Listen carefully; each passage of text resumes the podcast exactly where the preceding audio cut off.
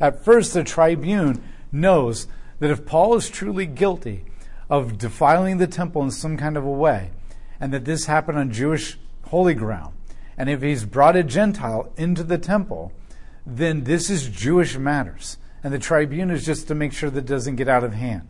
But this is he, uh, under Roman law, this is a Jewish law, a Jewish trial, a Jewish crime, a Jewish prisoner. But the minute that Paul says, I'm a Roman citizen, it now becomes a Roman problem under Roman guard, under Roman law, under Roman captivity or imprisonment. Now everything is shifted politically. Everything is shifted in power to the tribune. And now this is his turf. And so now it's no longer like, I'm going to stay out of this. I got to figure this. Now he's going to go right in like a shark. And he's going to figure out what the heck is actually going on. In some ways, this is good for Paul. Because from this point on, Paul is going to do everything he can to stay in Roman hands. He doesn't like letting everybody know that he's a Roman citizen, but now the cat is out of the bag. Now, here's the question though Does the Sanhedrin know this? Most likely, if they found out, they might be even more furious because that would just validate in their minds that he's in league with the Gentiles, kind of a thing. So the tribune knows this. It was said in the barracks. No Jew would have ever been in the barracks. So now he's come out. They may not know whether they might still think this is their preview, their pre- preview, and their power and their dominion and that kind of stuff. But what Paul knows is the game has changed. And what Paul knows is if he is handed over to the Sanhedrin and placed into the Sanhedrin, then they are a bunch of fanatics that will kill him without any real evidence or any real adherence to the Mosaic law, and they will never think anything about it in all their passion and heated upness, just like they did with Stephen and his approval. But if he's under Roman control, then he knows he really has committed no crime that they'll kill him for. They know that they, the Romans will be methodical and they'll investigate, especially now that he's a citizen. This means that fanaticism and emotions no longer controls the scene here. What does control the scene is methodical investigation to figure out whether he has adhered or violated Roman law. And if he hasn't, then he'll be released. This is what he where he wants to be from this point on. From this point on. When we get into this next speech, this is what he's going to try to maintain. You're going to realize that we've seen that not only does Paul know Judaism really well, but he knows the Roman religion really well, uh, with his speech at Athens and invoking the unknown God and that kind of stuff. But he also gets the politics of everything. And you're going to see him manipulate in a political way, not manipulate people. He would never do that. But manipulate the politics of things a little bit in order to make sure that he doesn't die. Because remember, Paul doesn't care about dying. He's made that very clear, not only in his own words and his writings, but even the way that he's lived. But what he does care is remember, for me to die is gain, but to live is Christ. The longer I'm alive, the more I can preach the gospel. I want to stay alive so another voice can preach the gospel. But if preaching the gospel kills me, then to die is, is, is gain. This is Paul's thinking. It's not like, oh, I don't want to die, I don't want to die, I'm going to manipulate things. No, this is as long as I can figure out a way to stay alive so the gospel can go out. And even right now, I'm going to still be preaching the gospel. This is what you got to love about Paul. Even when he's on trial, he's like, the gospel, the gospel. That's all he cares about is just how can I stay alive longer and how can I treat every single audience as an opportunity for the gospel. That's what he's going to do. He knows that if he stays under Roman law and Roman trial, he will, these charges will be dismissed and he will be let go. That's what he knows. So, chapter 23, verse 1.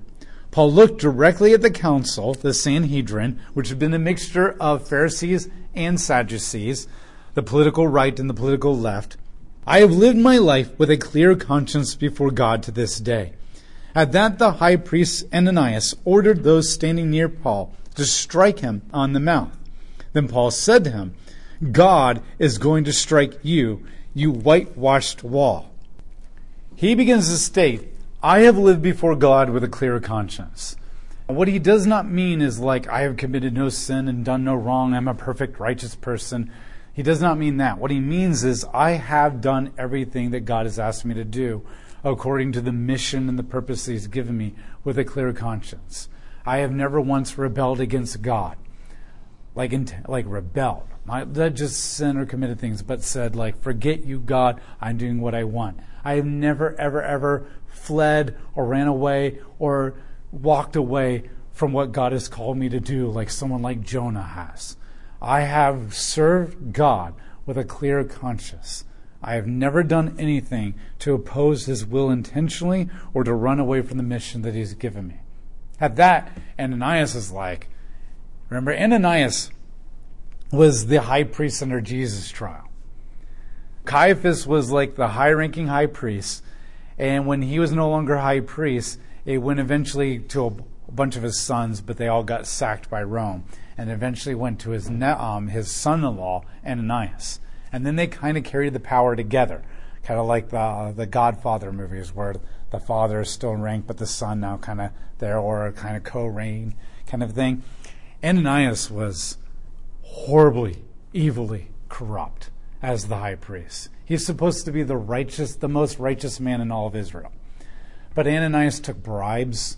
Ananias, he was the one who rigged the entire offering system where he would steal from the offering plate and take it for his own purposes to build his own houses and feed his own family and that kind of stuff.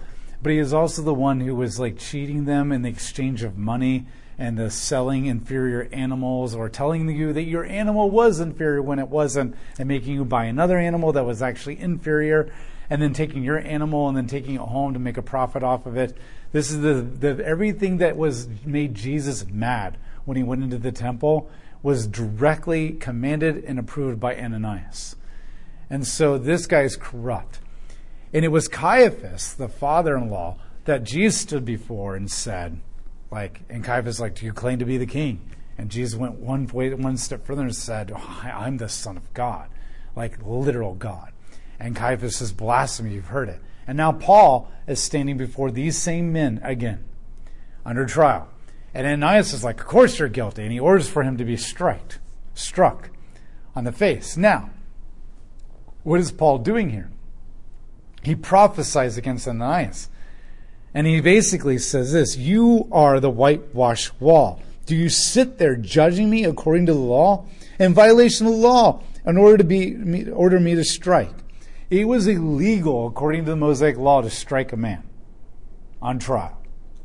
The only way that you were allowed to strike anybody with any kind of judgment is if you had two witnesses and evidence of the crime before 10 elders that then convicted you. There's no evidence of Paul's crime. The people who accuse him of bringing the Gentile into the temple aren't there, which Paul is going to mention later. There's no evidence. And he, there's definitely, and the ten elders haven't convicted him. And the same way that they violated Jesus' trial. They had no witnesses, they had no evidence, and they did the trial at night and they beat Jesus. It was also legal to have a trial at night because it was the darkness, and God is light, and in him there is no darkness. Not that verdicts are changed at dark time because dark is real, but people who aren't well slept and waking up in the middle of the night don't make good decisions. And it's symbolic. So, what Paul is basically saying, you're putting me on trial for violation of the law as you yourself, right now, in front of everybody, have just violated the law by having me struck. You whitewashed tombs.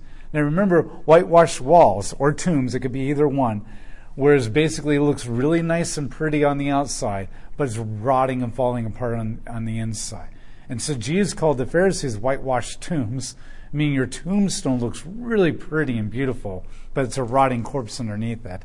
Paul is calling a whitewashed wall, meaning your wall is falling apart and being rotted by, in our day and age, we would say termites and mold. And what you've done is just washed it and bleached it in order to make it look nice still, even though it's falling apart. And so this is what he prophesied. You're going to basically, he's prophesying, you look good, but eventually you're going to fall apart and die and collapse. And so this is the prophecy against him. And so this is the hypocrisy. Over and over again is just absolute blatant hypocrisy.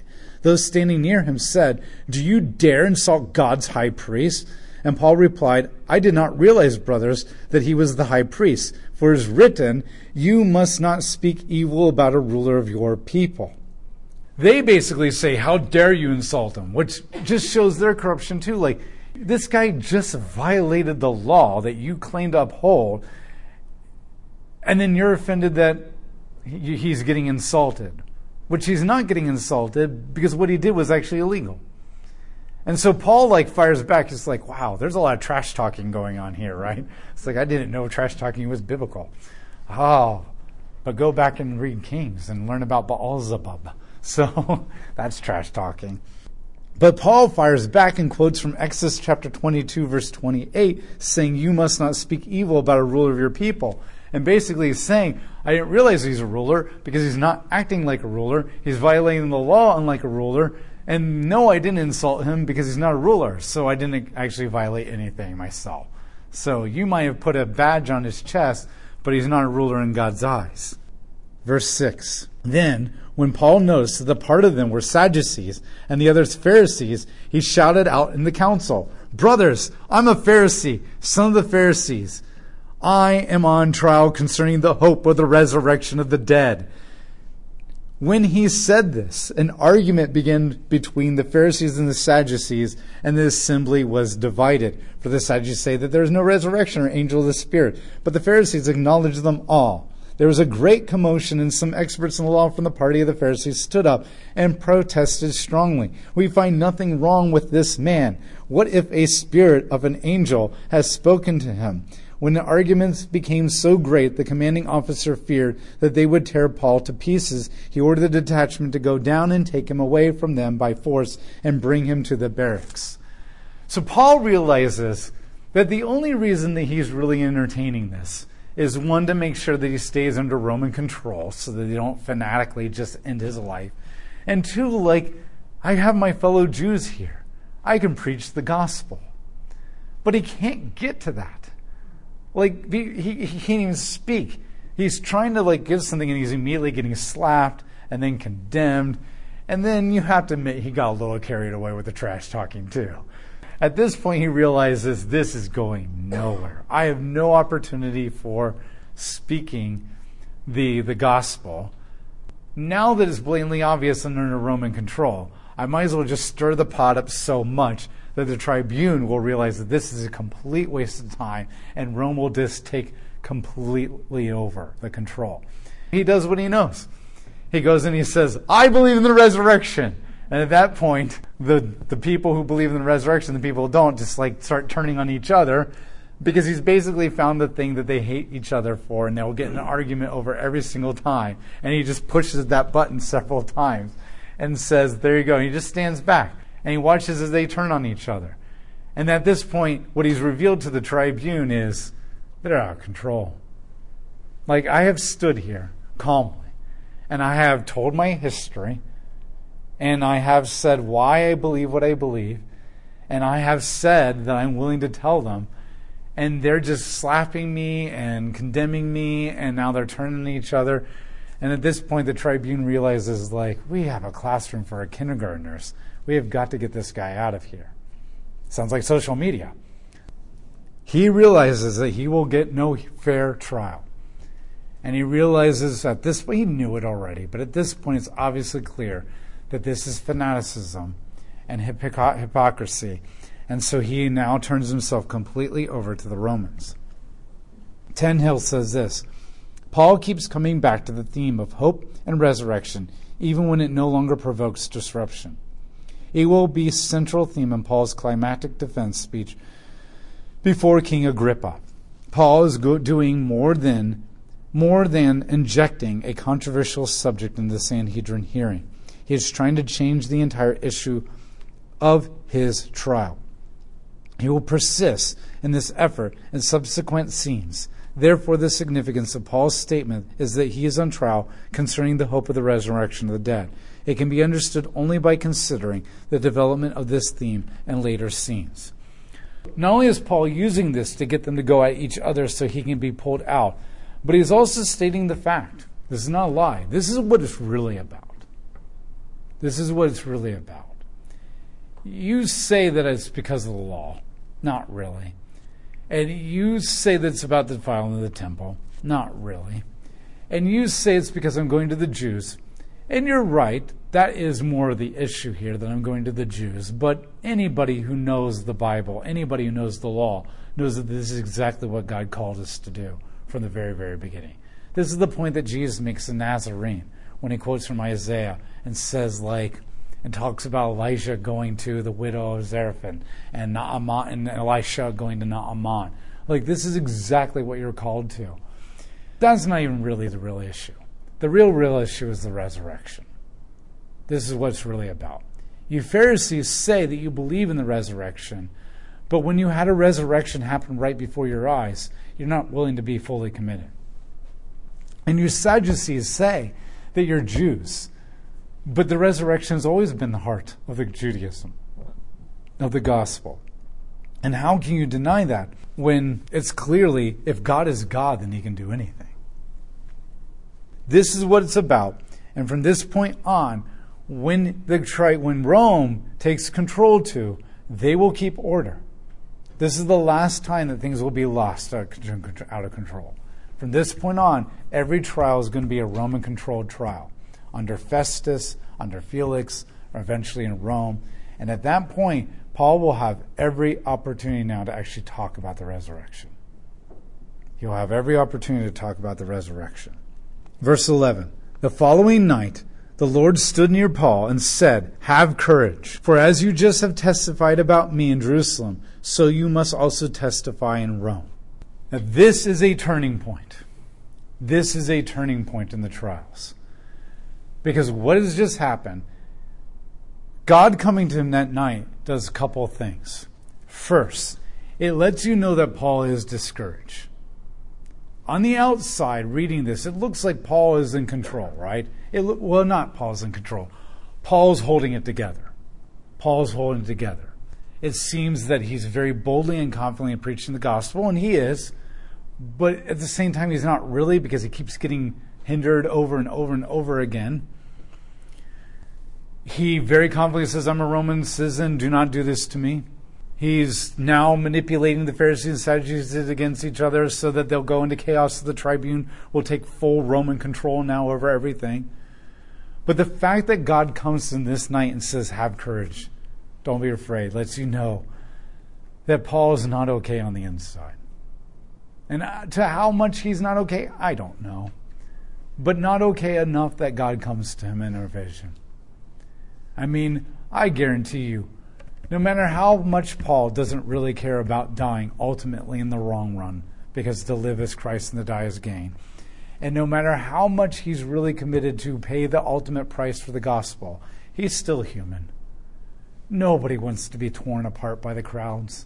Nobody wants to have rocks bashed in their heads. Nobody wants to have all their skin flayed off their back. Nobody wants to stand before their own people and watch them turn away from God. Nobody wants to have any of this story. I mean, he, this is going to be this is a roller coaster for him right now. This shows you that when you read this, it looks like Paul has just so got it together. He's holding all of his nerves and his emotions in. And, and, and granted, there's probably a lot of compartmentalizing happening. But if you've ever compartmentalized before, you know when you're all alone and the dust has settled, the containers burst. The containers burst. You can only keep the lid on the compartmentalizing for so long. So long.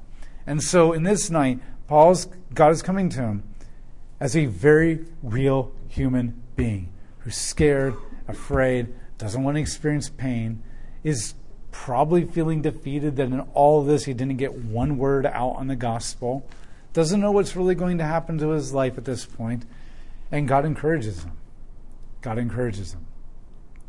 The second thing that happens here, though, is at this point that God very clearly lays out to Paul and now to us as the readers. Now, we don't just have Paul saying that God wanted him to go to Jerusalem and be arrested, that he's okay with that. We don't have just Paul saying, I ultimately would dream and love to go to Rome. Now we have a very clear statement from God that you're going to Rome. You're going to Rome. My mission and my purpose for you has always been to the Jews and to the Gentiles. But now I'm taking you to the ultimate Gentile heart, Rome. And if and the gospel's already there. The gospel's already there, what we'll find out. There's already churches there. But what God is going to do is he's going to put Paul before Caesar himself. And that's what we're going to find out later, too, is that God has told him he's going to be with Caesar. And Paul can go there and he will strengthen the church. How is he going to get there? Paul probably never imagined it would be on a prison and, and with Roman soldiers, but he's still going to get here. What God is basically saying is, it's not going to be easy. Remember, I told you, at this point, there are no more miracles. Miracles in what we would think of happy go lucky, freeing from prisons, gates magically opening up, no longer being persecuted, that kind of stuff, only spending one night in prison. There's going to be no more of that. Paul's going to spend the next several years in prison. He's going to spend the next couple years in red tape stalling, just limbo, wondering what's going to happen the next day. He's going to go on a ship. And yes, God is going to miraculously save them from that shipwreck. It's not going to be a fun saving, though. It's going to be a traumatic experience. And then he's going to be forgotten, kind of, in prison in Rome, too. Yes, God is basically saying, I'm not going to let you die until you get to Rome. You're going to Rome. I will take care of you. But that doesn't mean you're going in a limousine with caviar and caviar and wine. It's all that is that's gone. At this point, for whatever reason, God is shifting modes with Paul and the way that he handles the miraculous. Verse 12. When morning came, the Jews formed a conspiracy and bound themselves with an oath not to eat or drink anything until they had killed Paul. There were more than forty of them, and they formed this conspiracy. They went to the chief priests and the elders and said, We have bound ourselves with a solemn oath not to partake of anything until we have killed Paul. So now you and the council request the commanding officer to bring him down to you, and if you were going to determine if as if you were going to determine his case by conducting a more thorough inquiry. We are ready to kill him before he comes near this palace. So this is how seriously they want him dead. 40 men.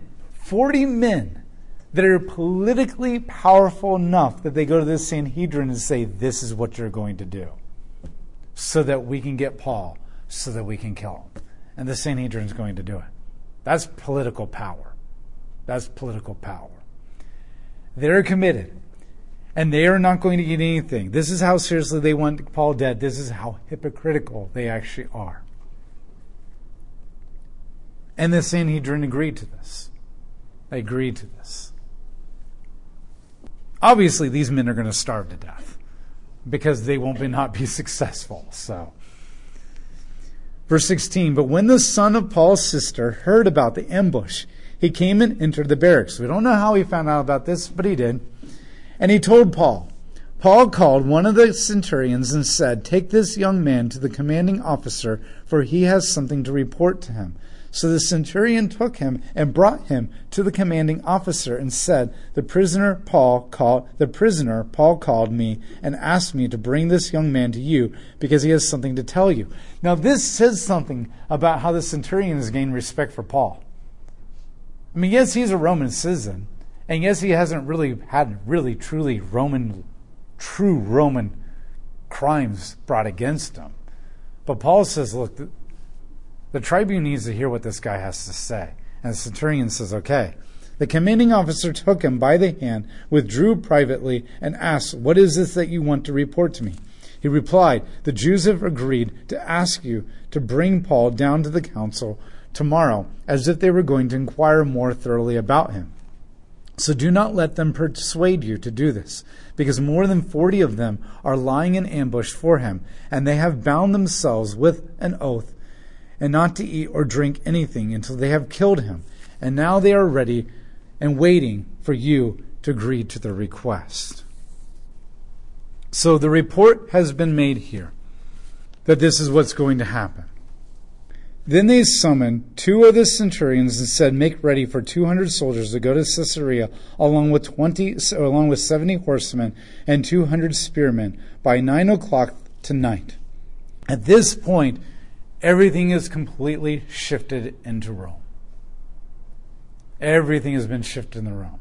He now realizes that the, he listen too.